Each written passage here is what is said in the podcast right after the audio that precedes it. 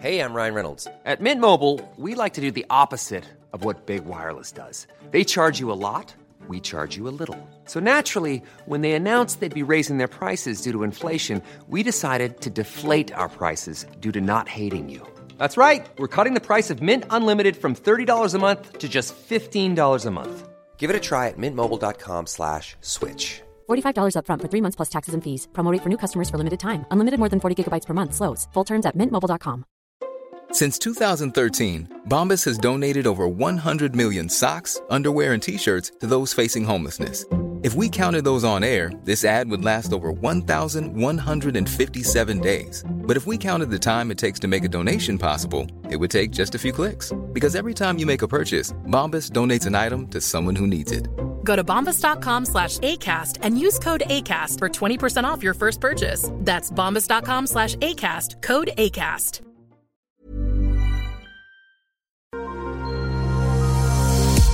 Hej hej och välkommen till Yogapodden. Yogapodden som är en podcastserie där jag, Simon Chippen Svensson, försöker reda ut alla begreppen inom yoga. Är det så bra som alla säger?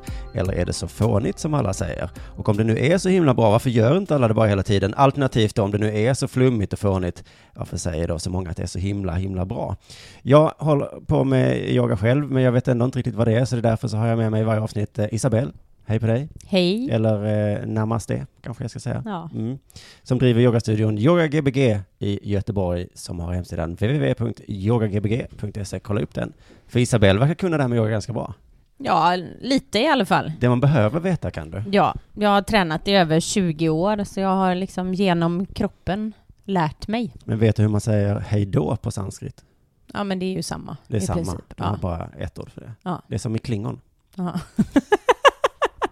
Ungefär. Mm. I och med att klingon är det ju inte så många som pratar och sanskrit är inte så många som pratar heller, förutom väldigt många yogalärare runt om i världen. Just det, men också att de har bara ett ord för hej och hej då. Och fast på klingon så säger man hej genom att säga att man önskar någon, på engelska är det success, alltså framgång. Ja, Är det det på sanskrit också? Att man, ja det kan man säga. Det är liksom att jag, jag hälsar det, vad ska man säga, det sköna i dig eller ja, ja, ja. det vackra i dig, skulle jag väl säga. Så det är exakt som klingon fast tvärtom. Ja. Ungefär, men vad häftigt eh, ändå. Då har jag kanske nytta av min, min klingonkunskap trots allt ändå. Det är roligt med dig eh, Isabel, du, här innan jag satte på eh, record här så, så berättade du om ditt liv som verkar jättespännande. Att du har gjort så himla mycket häftiga saker, jobbat i Saudiarabien och så. Och det får inte riktigt plats i den här podcasten. Nej, det får det inte. Men det, men det passar ändå lite in i min fördom om yogamänniskor att de har rest världen runt och gjort så himla många häftiga saker. Ja, och kan- allt är möjligt och sådär. Ja, ja, det är väl mycket möjligt. Men jag har ju kanske inte rest världen runt som yogi främst, utan främst som, som mig själv och sen så har jag letat upp yogaställen dit jag har hamnat istället för att jag har rest till ett ställe där det har funnits yoga och sen så har jag upptäckt stället för övrigt. Nej, Utan jag har väl gjort lite tvärtom kanske. Mm, men det är ju lite din stil har jag märkt, att du vill inte vara som de andra yogamänniskorna. Men du, kunde man göra yoga i Saudiarabien då? Eh, jag undervisade faktiskt yoga i Saudiarabien på Fick du ha massor med kläder på dig? nu? Nej, utan jag var på ett eh, spa för saudiska eh, kungligheter och rika människor och det var bara kvinnor där inne. Ja, det så de läser det Ja, förstås. och då hade de en, en yogalärare där, en tjej från Indien, Mm. som var där och undervisade och sen så frågade de om jag ville undervisa där också och då var det lite där jag började. Just det, du kunde inte ha manliga eh, elever. Nej, det Nej. kunde jag inte ha. Men var Rimligt, inte ens eh, tillåtna inne på det här spat. Nej, nej, nej. Nej. Eh, just det, vet du, eh, det är lite intressant att vi pratar om Saudi, för vet du vad dagens avsnitt heter? Nej. Det heter yoga, religion eller vetenskap. Mm. Vad tänker du om det namnet? Nej men det är väl, eh, det, det kan man ju fråga sig. Jag kan ju tycka att yoga är, är å ena sidan är det väldigt mycket mystik och, och sägner och, och sagor och, och religion då Mm. runt omkring det. Men å andra sidan så som jag undervisar det så är det eh, rent fysiskt. Men å andra sidan så finns det i princip ingen vetenskap som, som ger belägg för mycket av det som yogan ut, säger sig Ja. stå för. Mm. Men jag har sett andra frågor på nätet så om, om yoga, är det religion eller träning? Men träning har vi redan pratat om i förra Mm. avsnittet och vi kom Ja. väl fram till att det var träning? Va? Ja. ja, det gjorde vi. Ja. Vi kom fram till att det var en sport också till och med. Ja, titta där. Ja. Och jag förutsätter att det är vetenskapligt bevisat att det är bra med löpning. Det måste väl någon forskare någon gång sätta sig ner och... Ja. fråga jag ställer till dig, men... Och grejen är ju den, de har ju gjort vetenskapliga undersökningar på yoga om det är bra för att minska stress. Och jag vet att på Danderyd så hade de en, forsk en forskningsstudie nu, eller de håller fortfarande på med det, som handlar om att det är bra för eh, pro eh, personer med hjärtproblem. Mhm. Och då har de ju då just fokuserat, och då har de gjort medicinsk yoga. De har gjort liksom en väldigt lugn typ av yoga, nästan som en typ av meditation. Jag undrar om de var så grundliga som vi har varit i den här podcastserien, att vi börjar med att fråga oss, vad är yoga? Ja, Innan det- de började göra studien om, Ja, det är om mycket yoga sen möjligt. är bra. Det är mycket möjligt, för de har, ju, de, de har ju då tittat på medicinsk yoga och tittat på det ur ett stressperspektiv. Vi pratar aldrig om medicinsk yoga, är det något... Är det något... Ja, medicinsk yoga är en, en typ av yoga som används inom eh, landstinget. Inte Indien, utan landstinget. Det Ja. så himla väsensskilt från det. Ja, Men det är ju, det Men det är är ju samma även, rörelse och så. även där så är det rörelsen som kommer ifrån, Hatta-yogan då, som jag har lärt mig. ja, Mm, exakt, asanas positioner. just det. Så är det som man använder då för att, eh, och även eh, Men det är inte Guru Vishnu Ghosh som har bestämt rörelserna, utan det är Nej, det är- landstingschef. eh, Ja, och sen så är Erika det, nu Andersson. vet inte jag, jag känner honom inte, men jag har för mig att han heter Boll. ja, det någonting. Mm. Han som, han som har utformat den här yogaformen då som använder och som är väldigt framgångsrik. Men där har de kommit fram till att det är bra. Ja. Men då kan man också fråga sig, det finns en studie, nu ska ju inte jag motsäga mig det här, för jag tror att det är bra. Jag tror att den typen av yoga kanske minskar, minskar eh, stress. Det tror jag absolut, men eh, de har gjort en studie på, nu vet inte jag hur många personer, och så har de satt att de här personerna, vissa av personerna fick en behandling med medicin och andra personer fick då en behandling med yoga i kombination då. Mhm. Eh, Men det som jag skulle tycka var intressant är att om de hade en tredje grupp. Att de har en grupp som håller på med yoga, en grupp som håller på med eh, stavgång, en Mm, grupp som håller på med ingenting och en grupp som kanske simmar.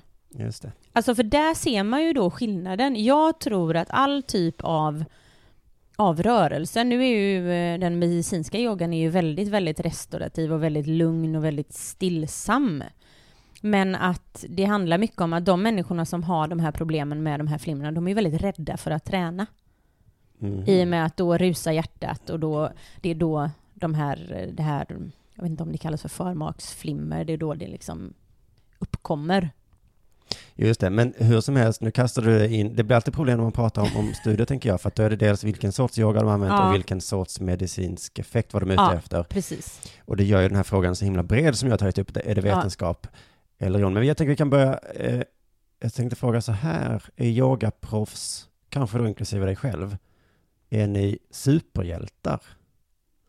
Nej, det är ju liksom det som jag, jag försöker, du tog frågan på största allvar, det, det, det uppskattar jag. ja, nej men nej, Nej, det är vi inte. nej vi är inte superhjältar, det är vi inte, men det är väldigt många som vill framstå sig själva som att vara det, eller Jo, som men- blir det på något sätt. Ah, men du visade bilder på dig här när du gör helt absurda saker. Som jag inte för mitt liv kan tänka mig att jag någon gång skulle kunna lära mig. Nej, Att du står på händerna på och lyfter upp hela kroppen på något sätt. ja.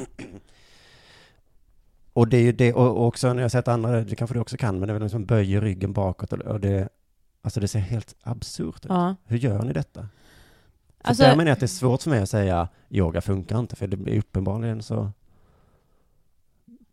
Men på något sätt så är det det att, att alltså yogalärare är liksom inte någon galjonsfigur eller någon liksom, men, men det blir lätt så att, att eh, de står längst fram och så visar de någonting som man tycker är helt omöjligt. Och jag kan göra det på mina klasser ibland också och säga så här, nu ska vi göra den här övningen. Den kommer leda till att du kanske om ett, två, tre, fem, tio år, eller kanske aldrig, Mm. kommer göra den här positionen bara så att man som utövare förstår vart man är på väg. Just det, men jag tänker, för du ser inte heller så muskulös ut och ändå så verkar du vara väldigt, väldigt stark. Mm. Och då undrar jag om du är, har kommit naturligt eller om du håller på med doping. Om det är det ni gör. Nej, nej, jag håller inte på med doping. Ingen av er. Nej. Nej. Eh, utan jag tror Hur att fan det, kan ni vara så smala och så starka samtidigt då? Det, det är helt... det är ju väldigt mycket teknik. Jättemycket teknik. Och så är det väldigt mycket kroppskontroll. Men skulle du då till exempel kunna lyfta, tyngdlyfta med din teknik?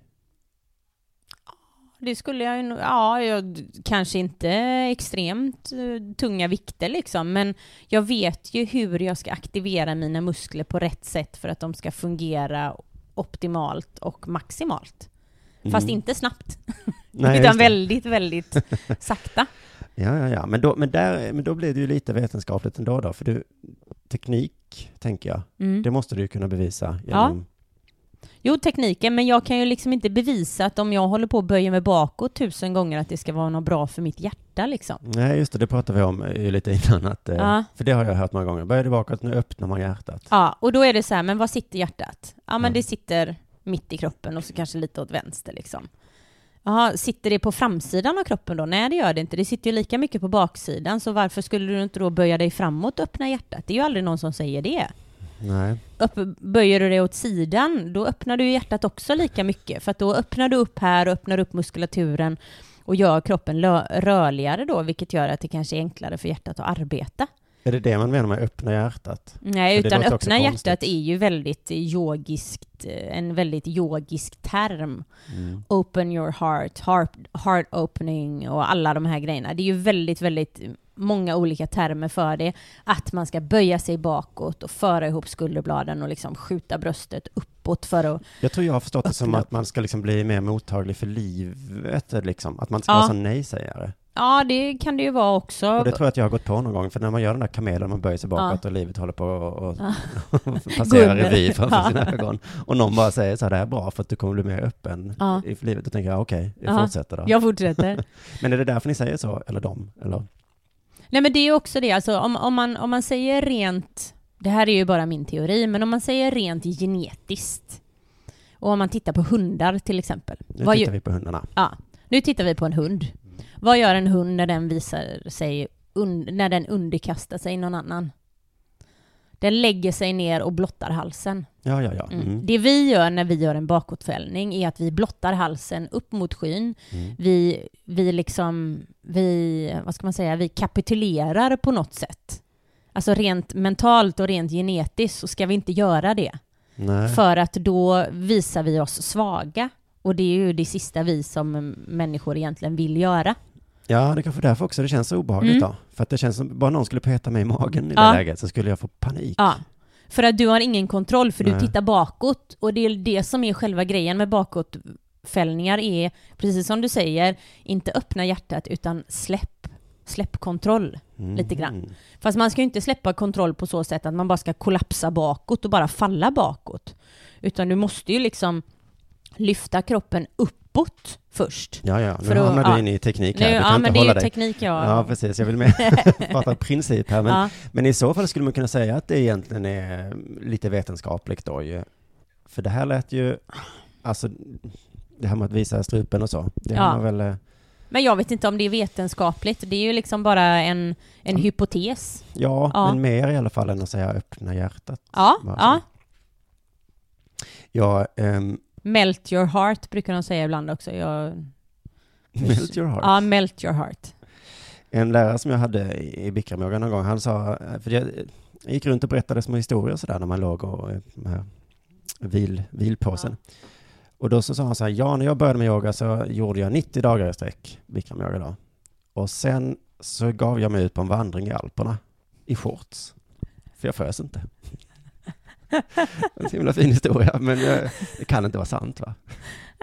Jo, men han kan ju säkert ha gjort så, om han kände för det. Ja, kan ju, men- han kan ju vandrat i Alperna på sommaren. Det är ju klart att han hade shorts. Ja, jag tror att det ingick i historien att man, bara ni gör detta så kommer ni aldrig mer frysa. Jag har inte upplevt det, jag fryser Nej. ganska ofta. Ja, nej det tror jag inte på överhuvudtaget. Nej. Det finns mycket saker som säljs i yogastudior som jag undrat över, Mm. om det bara är för att ni ska tjäna pengar. Kokosvatten till exempel, det Ja. säljer du va? Jag säljer kokosvatten. Du, Oj. Jag som... eh, Men kokosvatten kan jag faktiskt säga då att jag, Jag kom ju hem eld och lågor mm, för kanske fem år sedan och sa till min kille då som eh, forskar inom medicin att eh, Johan, Johan, jag har hittat kokosvatten, det är helt fantastiskt och det är jättebra väts vätskeersättning och det är helt fantastiskt och det är så bra och hade liksom tusen olika argument. Var kom du ifrån då, sa du? Nej men då hade jag testat kokosvatten, Ja. tyckte det var gott Ja, okej. och hade hört liksom, läste på baksidan och bara, oh wow, det här verkar jättebra liksom. Mm. Eh, och är Johan då som är, ja, som är grymt skeptisk, han bara, det här tror jag inte på. Nej. Okej då. Så det han gjorde då var att han kollade upp vetenskapliga artiklar. Och då finns det en vetenskaplig artikel, ehm, vad var den hette, typ ehm, Science of Emergency Medicine eller någonting sånt där. Där de då tog upp kokosvatten som en väldigt bra... Det de hade gjort var att de i akutsituationer hade använt kokosvatten istället för dropp i akutsituationer på personer. Det vill säga att de har alltså de typ... hällde ner i munnen? De, nej, nej, de hällde in det intravenöst. ja, de alltså gjorde in, ja, fast med kokos. Mm. ja, precis. Och det som... Vad är det annat? Det är någon saltlösning? Mm? Mm. Det, är sal, det, är sal, det innehåller väldigt mycket salter som är bra och då speciellt då när man tränar en, en varmare typ av yoga är det väldigt, väldigt bra. Och jag vet många som kommer och så har de tränat och bara, ah, men jag måste ha vätska och så tar de en Resorb och Resorb är ju bara socker och Jag har tagit Resorb. Och, ja, men gör inte det. Nähä. Drick kokosvatten istället. Okej. Eller björkvatten kan man dricka också. Vet du varför jag gjorde det? Nej. För att eh, på yogastudion så såldes det ju eh, kokosvatten Mm. och eh, saltpiller och sånt. Men jag Mm. tänkte, ni gör det bara för, för att tjäna pengar. Så jag gick till apoteket istället. Men det man kan, ja, för de, de vill ju inte tjäna pengar. Nej. Det är bara för att jag ska vara så himla skeptisk mot det jag ändå håller på Ja. med. Men det som jag kan säga, den bästa typen av vätskeersättning som man kan dricka om det är så att man svettas väldigt mycket och känner att man vill liksom återfå vätskebalansen, är att man tar Himalayasalt, kanske en tesked, blandar det med vatten och så pressar i en halv citron. Vad är det för speciellt med him- salt från Himalaya? Det har att göra, Himalayasaltet är inte processat på något sätt. Nähä. Så det löses upp lättare av kroppen. Nu vet inte jag om det är vetenskapligt bevisat heller, Nej. Men det är vad jag har hört och jag Men vet sådana ja. som har testat vanligt salt och Himalayasalt och Ja. gjort den här vätskeblandningen på att det blir då bättre med just Himalayasalt. Just det. Men i alla fall, det finns åtminstone en vetenskaplig artikel om kokosvatten. Ja, det finns det. Tjo! Så det var ju skönt, där, för det, är, för det är så himla konstigt att det är så dyrt det, det där kokosvattnet. Ja, men det är ju det om man tänker liksom, alltså tänk, jämför du kokosvatten med Coca-Cola? Ja, eller med vanligt vatten. Jo, men vanligt vatten, det tar du ju bara från en kran. Ja, men kokosvatten tar jag ju bara van från en kran och häller i några droppar kokossmak väl? Nej, Nähä. utan det är ju i en sån här flaska med kokosvatten, nu har jag såna en liters flaskor, där är det vatten från tre hela kokosnötter. Mhm. Och då är det krävs ju mer arbete än Ja. att bara skruva på en kran. Ja, precis. Och, men då kan jag tycka det är konstigare att man köper en flaska med Imsdal för 22 kronor. Ja, Och så köper man en halv liter med kokosvatten som kommer från Brasilien för 35. Då kan jag tycka att kokosvattnet är billigt. ja, det beror på precis. hur man ser det. Ja, vi ska såklart inte jämföra med, med galningar som köper vatten på flaska. Nej. Det där vet jag, jag har, jag har så himla svårt att få med mig folk på den. Att det är knäppt att köpa vatten på Ja, flaska. det är jätteknäppt. Men visst Fast är å det... andra sidan, jag kan tycka så här att om, om jag ska åka någonstans och så har jag glömt att ta med min vattenflaska, då köper jag ju hellre vanligt vatten än en läsk. Och då köper jag ju vatten. Ja, den, den situationen hamnar vi i. Ja. Vad har ni med på yogastudion? Alger? Har ni... det ses. Men eh, du kan inte ha så mycket mer på just din studio? Nej, Men- jag har inte så mycket. Jag har haft lite grejer. Jag har tagit in lite olika grejer, men jag har inte, jag har inte så mycket så. Jag säljer inga piller och inga, Nej. inga... Men de flesta av grejerna är ändå på något sätt, det är inte bara lullull som någon kommit på för att det ska se. Nej, men det, beror, det är väl också upp till studioägaren, den personen som äger studion som gör inköpen. Det är ju de som Mm. bestämmer vad som köps in. Jag har ju generellt sett gjort så i min studio att jag köper ju inte in någonting som jag inte står för.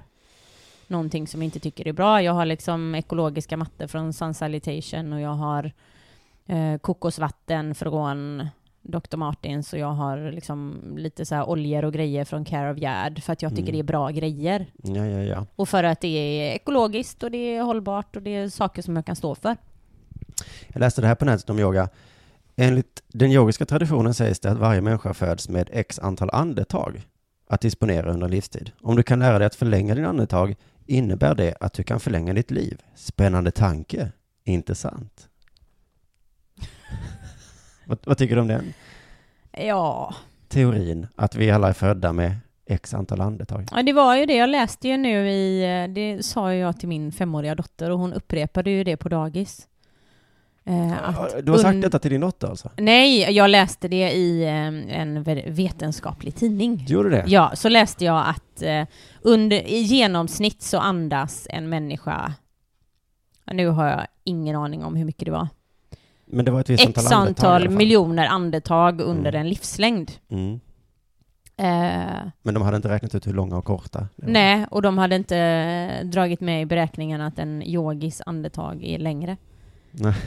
Men jag vet inte, jag tror att, eh, alltså, tränar man yoga så tror jag generellt sett att man mår bättre än om man sitter hemma på soffan och då kanske man lever längre. Alltså det är inte helt orimligt egentligen. Nej, just det. Det är med att om man uttrycker sig så här så låter ni som Yoda. Ja, exakt. Men det är ju inte, alltså all typ av fysisk eh, aktivitet, eller den, den mesta typen av fysisk aktivitet tror jag är bra och jag tror att yoga är en hållbar typ av träning som du kan träna oavsett om du är fem år gammal eller om du är 95 år gammal så kan du fortfarande träna och få ut någonting utav det. Mm.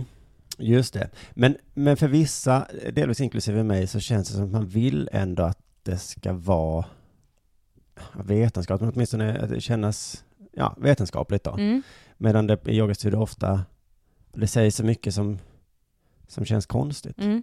Men är det viktigt för dig att, eh, att det är vetenskapligt eller är det bara att det är viktigt för dig att det känns bra? Det kan vara placebo. För min del, jag, jag säger liksom inte saker och ting till Nej, men om mina vi tänker när yogisar du har som varit inte hos är... lärare och sådär och de säger saker, nu kommer du få längre liv. Ja, men då, jag är ju väldigt skeptisk mot det och ifrågasätter väldigt mycket, vilket kanske ibland skapar lite eh, tråkig stämning. Mm. Men, men för jag sväljer inte allt det där. Och sen så i vissa lägen Nej, går det man... gör du inte, men är det vikt, skiter du i det helt eller tycker du det känns lite skönt ändå att de... Nej men jag skiter i det rätt Ja. mycket. Och det är väl också det, jag menar jag, jag, nu har jag väl Tony skulle man väl säga som min huvud, huvudtränare. Eh, och det han säger, han säger väldigt, väldigt mycket grejer och han har ett väldigt sund, en sund inställning till yogan. Och han ser den också väldigt fysiskt samtidigt som han ser de här mentala delarna väldigt viktiga också, men ingenting som är absolut nödvändigt. För det är det som jag kan tycka med yoga överlag, är att det ska liksom prackas på en en massa föreställningar om så här är det och det lever en man i Indien som har gått ut i skogen som är någon yogi som har valt att inte dö. Liksom. Och ingen har sett honom på de senaste x antal åren, men han lever fortfarande och han är tydligen idag då över 250 år. Och det är ju liksom, alltså tror man på det, då är det så här, ja ja men Alice i Underlandet liksom. Det är ju lite samma sak. Och det finns ju massa berättelser och det finns massa historier. Jag är ju inte troende, jag tror ju inte på Gud, så jag har ju väldigt svårt att tro på de här grejerna. Men alla de här berättelserna har ju ett syfte. Mhm. De har ju ett syfte att förmedla en, ett sätt man ska bete sig på, ett sätt som man inte ska bete sig på, hur man, ska, hur man, ska, hur man liksom ska tänka på ett, på ett sundare och bättre sätt för sig själv och för sin omvärld. Mhm. Så på något sätt så kan jag säga att det är inte, det är inte dumt, men det är ju liksom inom sagan om- alla religioner så finns det ju folk som drar det för långt. Ja, ja, ja. Så man berättar sagan om hunden som går över en bro med en köttbit i munnen. Ja, Och så ser han spegelbilden på en köttbit till. Och så vill han ha den. Så öppnar han munnen. ja, Så tappar han sin köttbit. ja, Sensmoralen är den som gapar efter mycket. ja. Och det ska man ta till sig. Man behöver inte tro på att det faktiskt har gått en hund. Nej, precis. Precis. Mm. Ehm, och, det, och det är väl det som jag tror, jag menar det finns jättemånga yogalärare som, som förmedlar fantastiska budskap och sen så finns det väldigt många som bara ser sitt eget syfte i att kunna liksom vräka ur sig sin egen sin, sin egen eh, oro och, och liksom eh, rädsla inför saker och ting och, och linda in det i historier. Mm. Men för jag kan tänka mig att en del älskar att höra sådana historier, men den andra blir så skeptiska så att de liksom inte kan vara i ett i yogastudio. Ja, precis. Att det är där som är, för jag var med någon Ja. gång när en lärare sa att men här inne ska vi inte ifrågasätta saker, Ja, utan nu bara gör vi som Ja. jag säger. Och, eh, och någonstans tyckte jag ändå att det var lite skönt, för att jag är ju en sån som ligger där och så säger de saker, och känslorna sitter i höften och jag bara, Mm. men håll käften. ja. Men när jag faktiskt kan hålla mig ifrån att vara så skeptisk så, känns, så är det mycket trevligare att yoga. Och det är ju lite det som, vi talade om det innan, det är ju lite det som jag tror är framgången till yogan också, och framgången till alla, all typ av träning. Man kan ju se liksom crossfit, eh, bara framgången till det är att man man, liksom, man gör någonting tillsammans, man blir en grupp, man, man kämpar ihop och någon annan säger till en vad man ska göra. Vi lever i liv när vi liksom tar 50 miljoner beslut varenda dag. Du beslutar allting, du kan liksom inte välja mellan liksom en tesort, utan det finns fyra tesorter på din arbetsplats och varje dag när du tar en kopp te så måste du välja vilket te du ska dricka. Mm. Och i affären så måste jag välja om jag ska vara ekologisk te eller om jag ska Ja. hjälpa de fattiga arbetarna i... Ja, precis. Och det, vi står ju inför så otroligt mycket val och så otroligt mycket saker som vi måste bestämma. Och då tror jag att det blir väldigt lätt, då, då blir det väldigt skönt för oss att gå in i ett rum i en lugn och rätt eh, skön miljö där någon annan bestämmer vad du ska göra med dina armar och ben. Du behöver inte ens tänka på att du ska gå ett steg framåt. Det är någon annan som bestämmer det.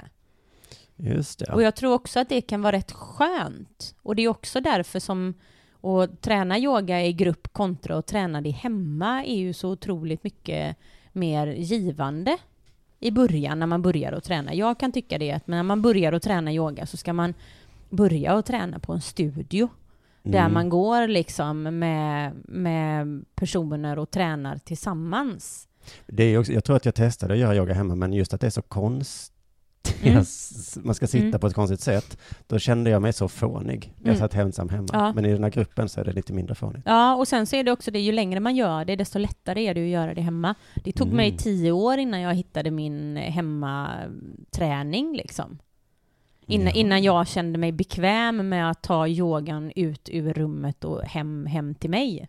Och nu är jag ju sån, jag, är, ju- jag, är ju, jag gör väldigt mycket, jag tränar väldigt mycket utomhus för jag tycker det är härligt att man står någonstans och sitter man på en sten och så testar man och så gör man lite grejer och så värmer man upp innan och så kör man bara. Just det. Och det kan ju jag göra nu för att jag har tränat så pass länge för att jag vet vad jag gör, det vill säga att jag kommer inte skada mig. Men du, jag vill ändå gå igenom några saker som jag, jag var inne på det här, det var någon som läste så att känslorna sitter i höften hos tjejer och Mm. i axlarna på killar. Ja. Finns det någon form av bäring för de här påståendena? Jag vet inte. De, jag har också hört det flera gånger och jag tror, jag, jag kan väl inte säga direkt att det finns några, det finns inga vetenskapliga bevis på det. Nej. Däremot så kan man ju liksom säga att eh, tjejers höfter är ju annorlunda än vad killar säger. Mm. Det här med att eh, känslorna hos killar sitter i axlarna, det kan ju också vara liksom att man, att man som man kanske är spändare upp till och att man löser upp där. Om man säger generellt sett så är ju män och kvinnor eh, generellt sett så är väl kanske män lite stelare i axelpartiet än vad kvinnor är. Och i höfterna väl? Ja, Jag men höft- tjejer kan alltid sitta i skräddarställning ja, och jag kan inte. Så då tänker jag att det är en Ja. kille-tjej-grej. Men höfterna är ju, jag tror att det har också väldigt mycket att göra. Jag menar, vi, vi är ju väldigt lika, men till syvende och sist så har vi en del organ som inte ni har. Mm. Och de sitter ju nere mot höfterna och om man då liksom gör övningar där man öppnar upp och mjukar upp muskulaturen och ligamenten och allting där runt omkring så kanske det blir lättare för dem att röra sig eller ja, jag vet inte. Mm. Okej, men känslorna sitter i det, men det, på ett sätt så vet man att det stämmer. Om man är arg och ledsen så spänner man ju axlarna. Mm. Ja, det gör ju inte jag. Det gör inte du? Nej, Du spänner jag spänner höfterna. jag går omkring och gör knipövningar Ja, när ja, jag blir ja. arg. Nej, Det jag fin- bara. Det finns någon eh, position, jag kommer inte ihåg vilken det är, men där man ska, jo men det är, vad är det nu, separerade ben, ah, skitsamma, det är inte viktigt. Man ska ha knät mot, eh, huvudet mot pannan mot knät i Panna alla fall. mot knät, ja. Mm. Och då så, när man gör det och det känns helt vidrigt så säger de alltid, det här är bra mot, eller för immunförsvaret. Och då Ja. är det lite lättare för mig att göra den, för då tänker jag, jag kommer inte bli sjuk om Ja. jag bara står ut med det jag bara här. står ut med det. Och det vet Det är jag något med sköldkörteln tror jag Ja, man säger. det är det. Det är sköldkörteln. Och det, är även, det säger de att det är separe, eller stående huvudet är separerade. Man separerar fötterna och så står man med huvudet mot knät. Mm. Och det som jag tror att det, att det handlar om är att man stimulerar eh, ett, ehm, körtlarna här i halsen och här Mm. är det som vi utsöndrar någonting som heter T-celler. Och T-cellerna hjälper till då att förbättra immunförsvaret. Var, Eh. var kommer den här, har du läst, alltså, Nej men jag har, det är jag har gjort... lär sig på yogan eller har du? Nej, utan det jag har gjort är att jag har ju hört det här flera gånger och så har jag kollat upp och så har jag tänkt liksom rent anatomiskt, vad är det som händer när jag trycker hakan in mot bröstet, lutar mig framåt och då i det här fallet, i och med att du säger att det, de säger det, det här har jag aldrig hört någon annanstans än inne i en bikramsal Nej. till exempel. Eh, och då kan jag tänka så här, okej, när det är inne i värmen, då kanske, jag vet inte, det kanske, man, man kanske tillför mer blod till det här organet, vilket gör att det då arbetar mer effektivt. Men jag vet ju ingen som har liksom, som inte har gjort den och har blivit sjuk, medan någon har gjort den och, och inte blivit sjuk. Alltså, Jag inbillar mig att när jag gjorde mycket bikram, att jag var mindre sjuk. Men det kan ju vara ett inbillning. ja. Men precis, Men men du kollade upp jag det och på något sätt så kan Ja. det tänkas att man stimulerar det här eh, och det utsöndrar T-celler eller vad sa Ja, du? och jag kan ju säga så här, okej, men det kanske har att göra med att du under tiden som du tränar mycket bikramyoga blir utsatt för väldigt mycket olika basiller i och med att du är inne i ett rum där folk svettas och det är 40 grader varmt. Mm. Och då, då utsätts du för massa basiller och blir liksom lite van vid det. Det är samma sak som att man säger folk som jobbar inom restaurang har bättre immunförsvar än sådana som inte gör det för att de träffar olika typer av människor hela tiden och har liksom ett, ett socialt jobb där de Just det. träffar Men du folk. sa ju emot det här lite nu, för dels sa du ju att det faktiskt eh, utsöndrar de här T-cellerna. Nej, jag vad? sa att det kan göra det. Det kan att göra det, det. Mm. kan vara det som det är, men jag vet inte om det är det. Nej, nej, nej. Nej. Men det finns någon form av, precis, det är inte helt taget ur luften i alla fall. Nej, alltså- som det verkligen funkar. Om man ska säga så här, alla de här övningarna då, om vi ska gå in på bikramyogan, Mm. har ju någon typ av funktion enligt bikram. Mm. Eh. Och sen då i sin tur enligt den som han har fått det ifrån, va? Mm, Ja, ja, Eller? jo, fast han pratar inte så mycket om det. Nej. Utan Bikram, eh, det, det är ju mer liksom att han har tagit de här övningarna och så har han liksom satt en personlighet på varje övning för att du som eh, utövare ska kunna identifiera dig med den övningen och kunna göra den på ett korrekt sätt. Det är fantastiskt. Jag gillar honom mer och mer. Ja. Mm. Men precis, då säger han till exempel det här är bra mot immunförsvaret och Mm. då kan jag tänka, jag får någon slags känsla för påsen. Och Ja, och på grejen är också den att han säger att det är bra för ämnesomsättningen. Mm. Och är det så att han säger att den är bra för ämnesomsättningen så står alla och trycker hakan in mot bröstet och sätter pannan mot knät så Mm. mycket som de bara kan. Ja, Oavsett om det hjälper eller inte. Just det. Och då får han effekten av den att man ska runda ryggen så mycket som möjligt och suga in magen och det är det som är, alltså att du liksom ska få en rundning i ryggraden och då är det frågan, är det hakan mot bröstet som är det viktigaste eller är det förlängningen av ryggraden ner mot svanskotan? Mm. Who knows? Det här slog mig nu när jag var i Thailand när jag var cirka 22 kanske. Då gjorde jag en sån här en yogaklass. Och då var vi kanske tre killar. Då sa hon så här, jag minns inte vilken övning det var, men hon sa så här, om man gör den här övningen så blir man bättre i sängen, alltså på sex. Och det slog mig nu, det kanske hon också bara sa då för att vi skulle tänka, okej då ska jag fan göra det. För det var Mm. viktigt för oss i den åldern liksom. Ja. Men sen så kan jag ju säga det alltså för, för, min, för min egen del. Alltså om jag bara utgår ifrån mig själv och jag vet flera andra som har sagt det också. Att tränar man, oavsett vad du tränar så ökar du ju upp sexlusten. Alltså Ja. oavsett vad du tränar. För du får mer energi och du liksom tillför blod till olika delar av kroppen. Däribland liksom könsorganen vilket gör att du kanske får en bättre sexlust. Så jag tror att oavsett vilken typ av träning du än håller på med så tror jag att det ökar upp. Just ja. Sen så när hon sa det? det. så kanske du tänkte på något snuskigt och då, då ville du ha mer sex och sen så kom du ut därifrån och så trodde Nej, du på det jag, hon jag sa. tror hon uttalade sig om att, att det skulle dröja längre tid innan man fick utlösning. Jag tror det var så hon Men det det. Finns ju, vad så, är det den boken geni, heter? Geni. Det finns ska ju the, the co- control of the masculine... Nej, det finns ju en bok, nu kommer inte jag på vad den heter. Har det med yoga att göra eller har det med... Nej, den har just med att, att kunna kontrollera sin sexuella energi. Jag hade en kille som jag Mm. tränade tillsammans med som, som hade läst eh, hade läst den här boken och han kunde kontrollera sin eh, orgasm. Mhm. Ja, just det. Men jag kan tänka...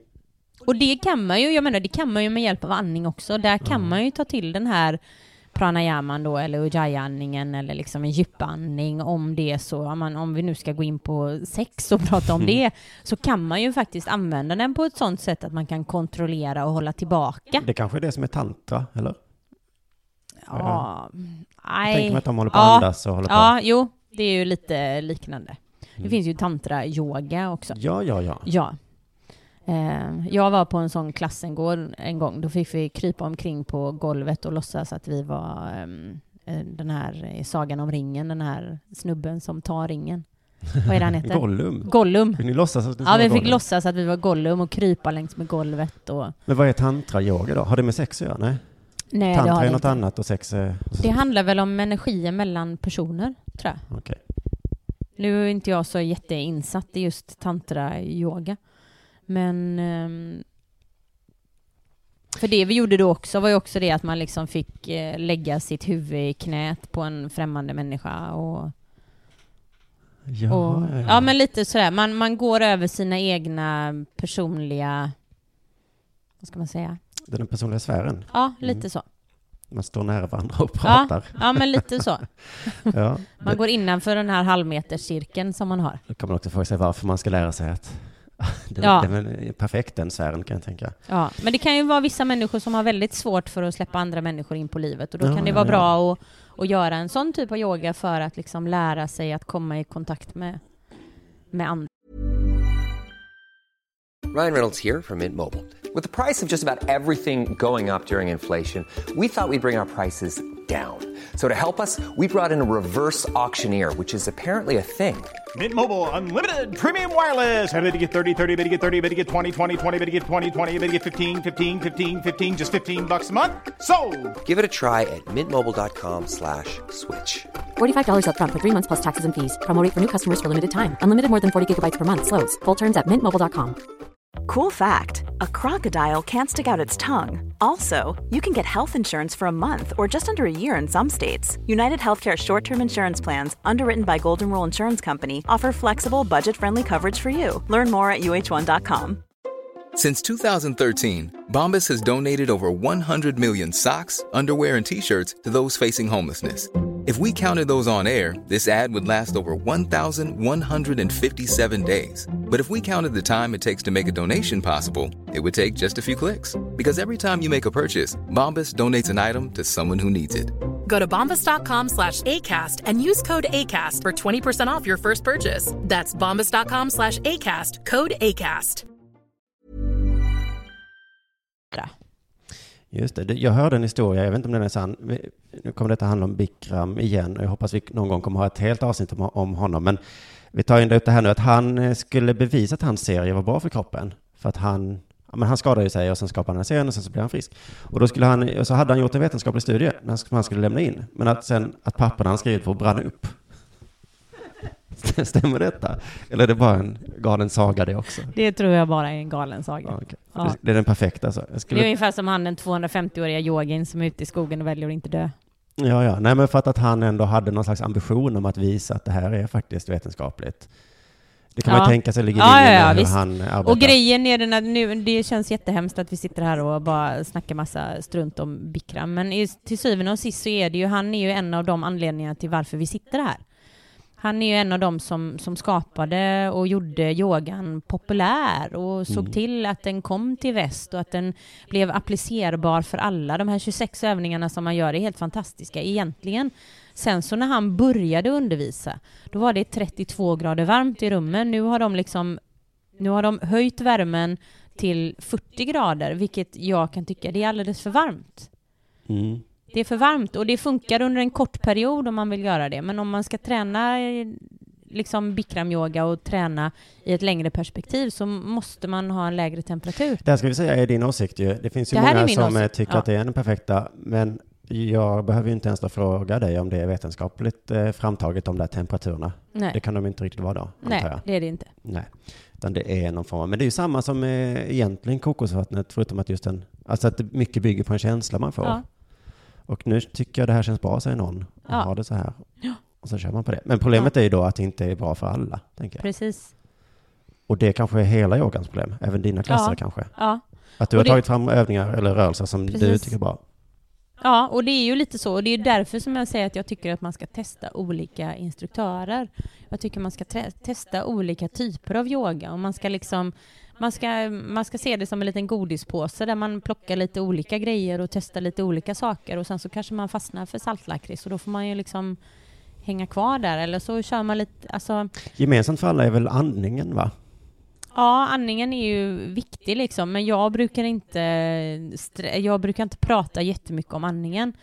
Utan jag brukar istället försöka att göra övningar där man naturligt känner att nu måste jag andas in liksom. Mm. Jag ställer ju, jag gör ju aldrig hunden till exempel. Den gör jag ju aldrig på mina övningar, men det är ju väldigt vanligt att man annars liksom, ja, och så ställer vi oss i hunden och så tar vi fem andetag liksom och så går vi vidare in i nästa. Och det är, det är, ju, det är ju väldigt lätt liksom att få alla på samma bana. Hunden är bara att man står på alla fyra eller? Nej, hunden är att man står liksom som ett upp och nervänt V. Ja, stående hunden. Ja. Så kan, känner jag till den. Ja, Man okej. står som ett V, ja, med händerna i golvet och fötterna Ja. i golvet. Ja. Jaha, du har inte den? Nej, Nej, den är ju eh, jättehemsk tycker jag. det är en väldigt avancerad position. Alltså, Ja, alltså rent om man, om man ska säga Visst, är man en normalbyggd människa som har en normal rörlighet så är det ju jättelätt att stå i den. Men är du liksom lite stel eller är du lite rörlig så har du jättelätt att stå fel i den och så får man alldeles för mycket tryck på händerna och så får man ont och så går man från yogaklassen och säger att nej, jag gillar inte yoga, det gör så ont i mina händer. jag får få ont ja, precis. Ska vi titta lite på det här med, med religionen då? Mm. För att du sa att det var lite Bikram som tog det till väst. Var det så också det kom till Sverige?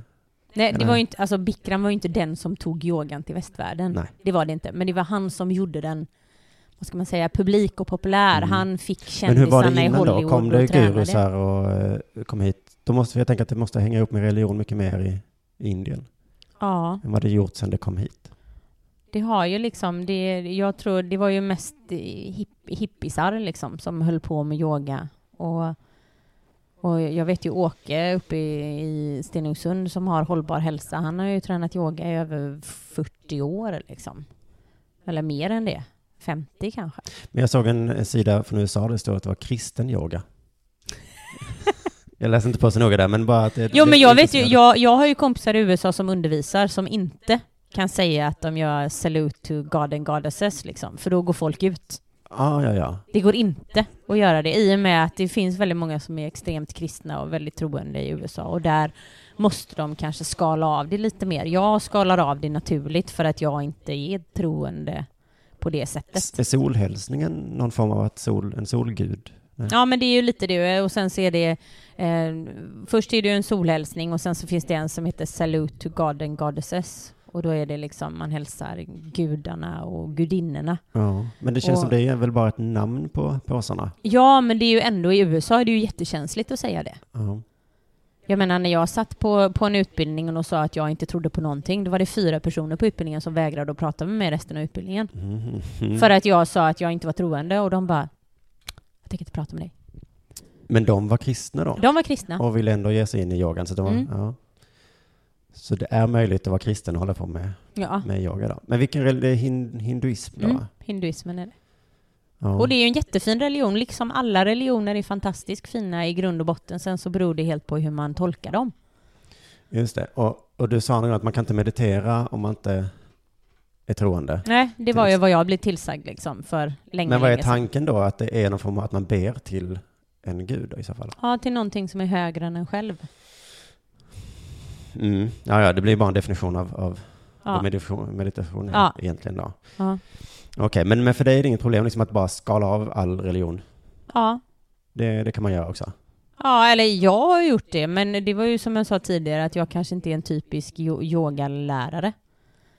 Nej, Och som nej. jag sa innan att jag kanske inte till och med ska kalla det jag håller på med yoga, utan kanske kalla det mer av en, en, liksom en, en fysisk typ av sjukgymnastik för folk som är friska. Ja, det är ingen som kommer komma. Nej, Det blir, exakt. det blir för lång webbadress Det blir för lång webbadress, ja. Nu är det yogagbg.se istället. Det blir mycket enklare. Ja, just det. Men, eh, men jag tänker ändå att, att det, var, det satt uppe någon sån lapp på en yogastudio jag var på. Och det var så, så, så fint. Jag kommer ihåg här. Att be är att tala med gudarna. Att meditera är att gudarna låter prata med dig. Mm. Det kan ändå vara ganska, den tog jag ändå med mig in i, i, rummet. Alltså. Mm. Och så lät jag gudarna, nu tror inte jag heller på Gud, men om det kanske Om finns. de fanns. Så får de gärna prata med mig. Ja. Ja. Men har du upplevt det så att när man, kan du få det helt tyst i ditt huvud till exempel? ibland kan jag få det helt tyst. Fast för det mesta så är det ju liksom, man har ju saker och ting på gång hela tiden. Men dyker det upp Ja. saker då som kommer från en gud till exempel? Nej. Nej. Okej, Nej. inspiration kan vi kalla det då? Kan du... Ja. Det, det är ju en helt annan grej. ja, fast man kan ju, ja. Fast jag vet inte om det kommer från en gud liksom. Nej, men inspiration kan man ju säga. Om Ja. man plötsligt får en idé, då kan jag ju Mm. säga att det var guden som Ja. gav det till mig.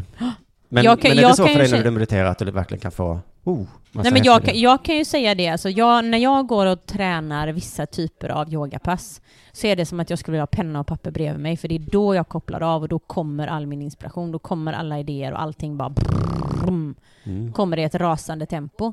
När jag undervisar, då är jag liksom, då, då är jag så fokuserad så då är jag så sjukt inne i det jag gör och är så fokuserad på allt annat förutom mig själv.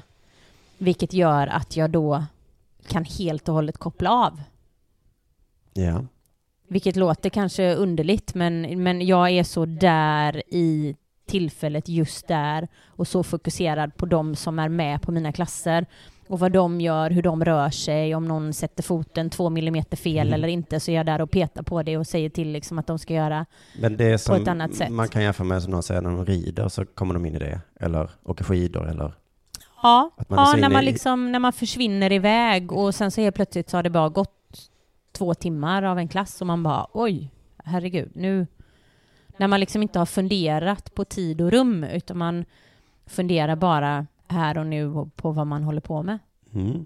Men vad sa du precis innan, att när du gör yoga själv, Mm. då får du massa... Ibland, ibland. Ja, ibland får du det. Men Ja. är det inte motsägelse då, att det är helt tyst i huvudet, men ändå får du idéer? Jo, men då har jag ju skalat bort alla andra grejer. Och då kommer, precis som du sa innan, då kommer den här inspirationen och de här... Ja, här Att meditera är väl att sätta stopp för alla de här idéerna som dyker upp i huvudet. Måste köpa mjölk, måste... Jo, men inte, inte sådana idéer är det inte som kommer. Nej. Nej, Men- inte sådana här Men hur ser praktiska... du skillnad på idéerna menar jag? Man ska ju sätta stopp för all hjärnaktivitet tänker jag. Ja, men det är ju det jag gör när jag undervisar. Ah, okej. Ja, det är då jag mediterar. Och när jag tränar yoga själv ibland, vissa klasser, beroende på vem det är som undervisar och bero på, beroende på vad det är för typ av klass jag har, Mm. så är det åt andra hållet, att det är liksom en, en konstant liksom hjärnflöde där det kommer så mycket idéer. Det är också någon form av meditation då, bara, Ja. bara att du kanaliserar, eller vad det heter, stänger Ja. av de... Jag stänger av det, det som man inte behöver ha. Just liksom. Ja, ja, men då kan vi säga att det är någon form av eh, Meditation och undervisa yoga. Ja, just det. Nej, men jag tänker För att, min del, och det är ju väldigt, väldigt personligt. Det är ju väldigt personligt var man hittar det någonstans. Jag kan ju få det ibland när jag bara går ner och sätter mig vid havet liksom i en, i en meditationsställning och bara sitter där liksom i tystnad och bara lyssnar på och då är det ju verkligen så här klyschigt, lyssna på vågorna och fåglarna som kvittrar och, och när, när man vet att man inte har någonting annat som man behöver göra just då. mm, just det. Och då blir det ju helt tyst och liksom tomt kan man säga. Eller Ja. inte tomt Nej, blir det ju men det är inte. som du säger, det är för olika människor olika Ja. saker i livet. Då. Men om vi ska sammanfatta här om, om yoga, är det vetenskapligt? På sätt och vis tycker jag ändå att det var det. Eller för jag tycker ni, du pratar ändå ganska mycket om ehm, fysiologin liksom i kroppen. Mm. Det är ju vetenskapligt. Jag, ja, jag, jag pratar ju väldigt mycket om det fysiska i yogan. Mm. Att om du sätter handen här och pekar pekfingret åt det här hållet så aktiverar du de musklerna och då stärker du givetvis upp de musklerna om du sen belastar det. Mm. Men eh, jag pratar ju väldigt, väldigt sällan om inre organ och hur vi liksom stimulerar eller att vi ska lukta på våra lungor eller liksom, ja, sådana grejer. Det pratar jag väldigt sällan om. För att det finns inga vetenskapliga bevis på det. Däremot så kan jag säga fysiskt, när jag ser att jag rör mitt lillfinger så är det vissa muskler som arbetar. Då kan jag ju rent sanningsenligt säga till mina yogisar att om du flyttar ut lillfingret två centimeter så kommer du aktivera de musklerna ännu. Alltså, Mm. så att det är mer fysiskt millimeter... Eh, Och sen om det då skulle vara så att man öppnar hjärtat, då är Precis. det bara en bonus då. exakt. Det behöver vi inte säga, men det kanske är så. Ja.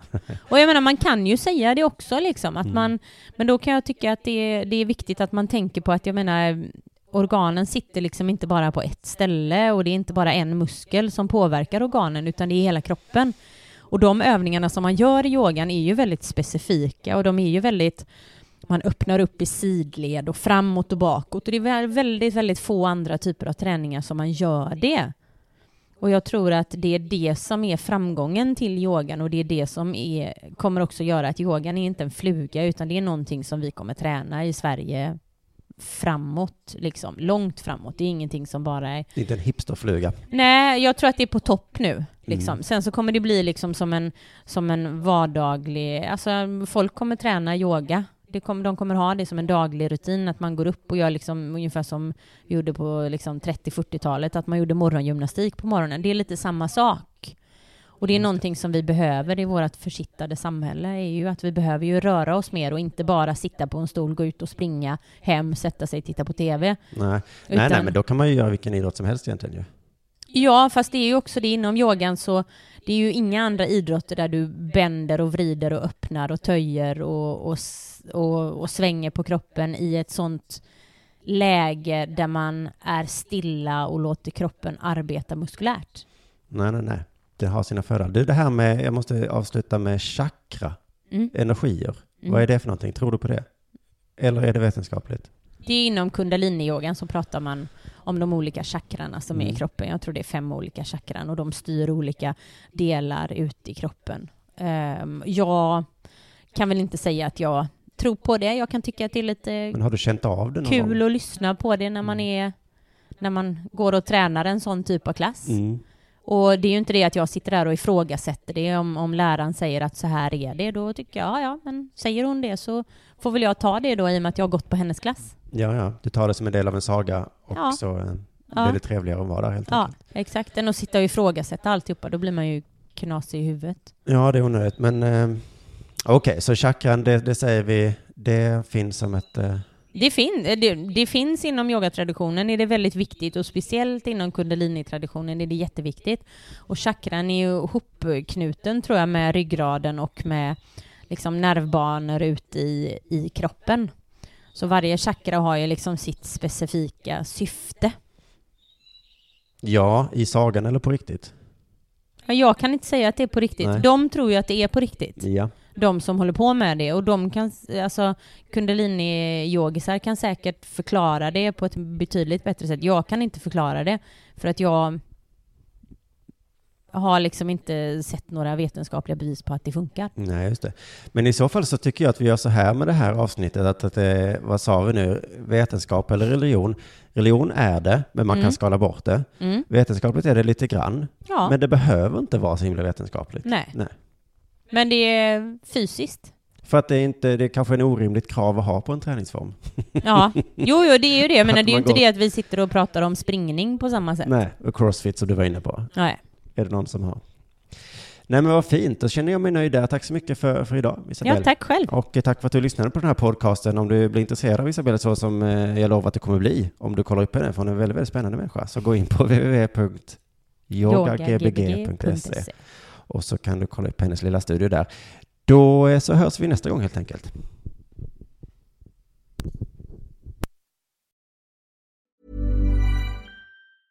Hi, I'm Daniel, founder of Pretty Litter. Did you know cats tend to hide symptoms of sickness and pain? I learned this the hard way after losing my cat, Gingy. So I created Pretty Litter, a health monitoring litter that helps detect early signs of illness by changing colors, saving you money and potentially your cat's life. Pretty Litter is veterinarian developed, and it's the easiest way to keep tabs on your fur baby's health right at home. Go to prettylitter.com and use code ACAST for 20% off your first order and a free cat toy. Terms and conditions apply. See site for details. Ever catch yourself eating the same flavorless dinner three days in a row?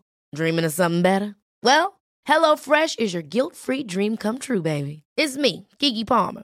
Let's wake up those taste buds with hot, juicy pecan-crusted chicken or garlic butter shrimp scampi. Mm. Hello Fresh. Stop dreaming of all the delicious possibilities and dig in at HelloFresh.com. Let's get this dinner party started.